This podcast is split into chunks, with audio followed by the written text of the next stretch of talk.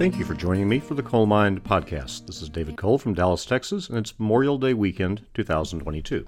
In this episode, I review the concept of originalism in constitutional interpretation, deference to the framers' intent about how the Constitution should work, and specifically originalism as applied in the context of topics that did not in fact exist or were materially different when the framers were developing that original intent.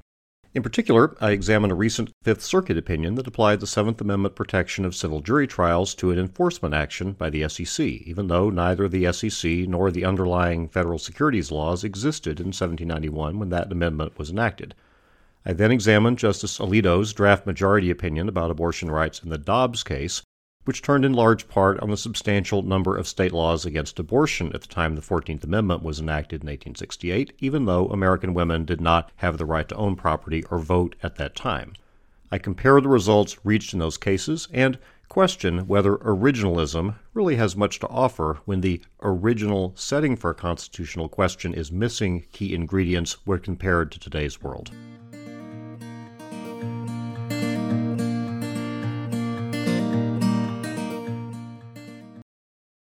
The United States Supreme Court and the U.S. Court of Appeals for the Fifth Circuit, the federal appeals court that covers Texas, are conservative institutions committed to principles of originalism in constitutional cases.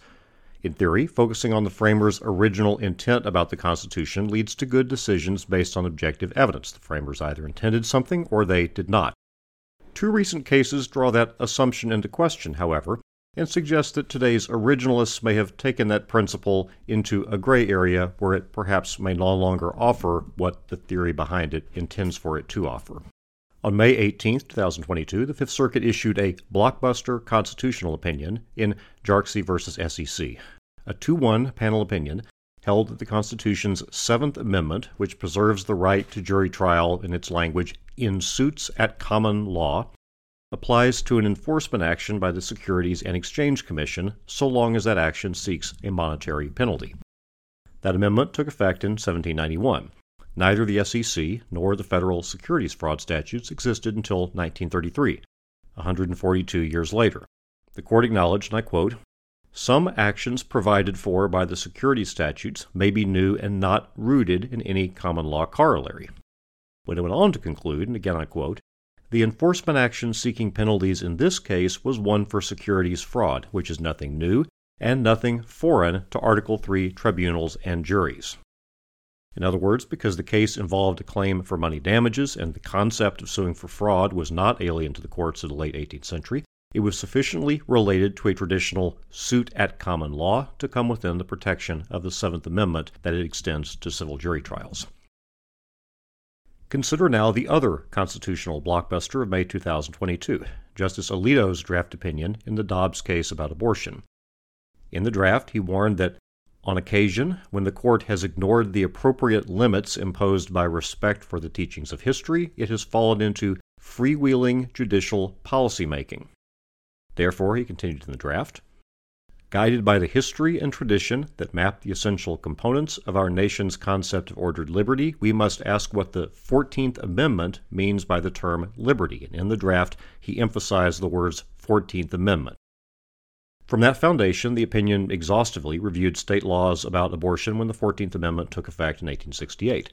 After linking that review to a broader historical survey running back to at least one quote from the Middle Ages, the draft concluded that no right to an abortion could be seen as part of the ordered liberty protected by the Constitution as of 1868. This analysis contrasts sharply with what the Fifth Circuit did in Jarkesy. Just as the SEC did not exist in 1791, the vast majority of American women could neither own property nor vote in 1868.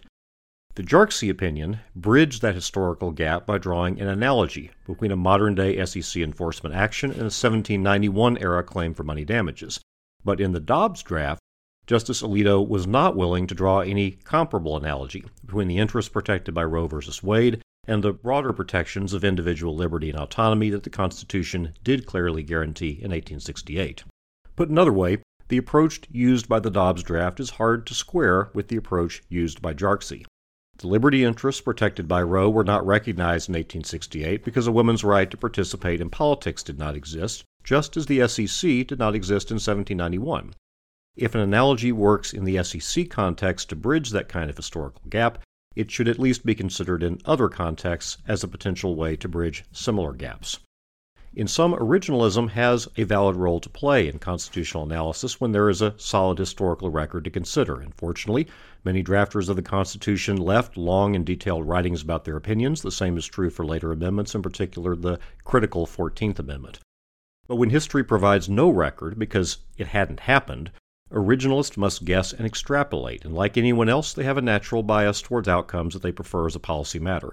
To truly be effective, originalism must truly be originalism rather than a label that comes out to some other mode of reasoning.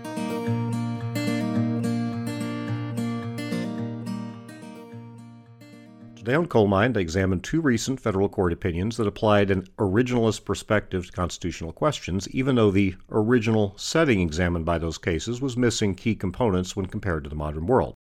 Based on that comparison, I questioned how useful the concept of originalism is when applied in settings like that. In upcoming episodes of Coal Mine, I look forward to further analysis of the Supreme Court's anticipated decision in Dobbs, as well as new interviews with capable observers of our society as it emerges from the COVID 19 pandemic. If you enjoyed this podcast, I encourage you to join other happy listeners, leave a nice five star review on Apple Podcasts. I also want to thank my college classmate, Susan Levine, for providing the music used to begin and end each podcast episode. She has a band called the Lied Twos, and if you enjoy these little snippets, you should definitely check out her songs and albums. They have a new album out right now. I appreciate you listening, and I look forward to sharing with you again soon.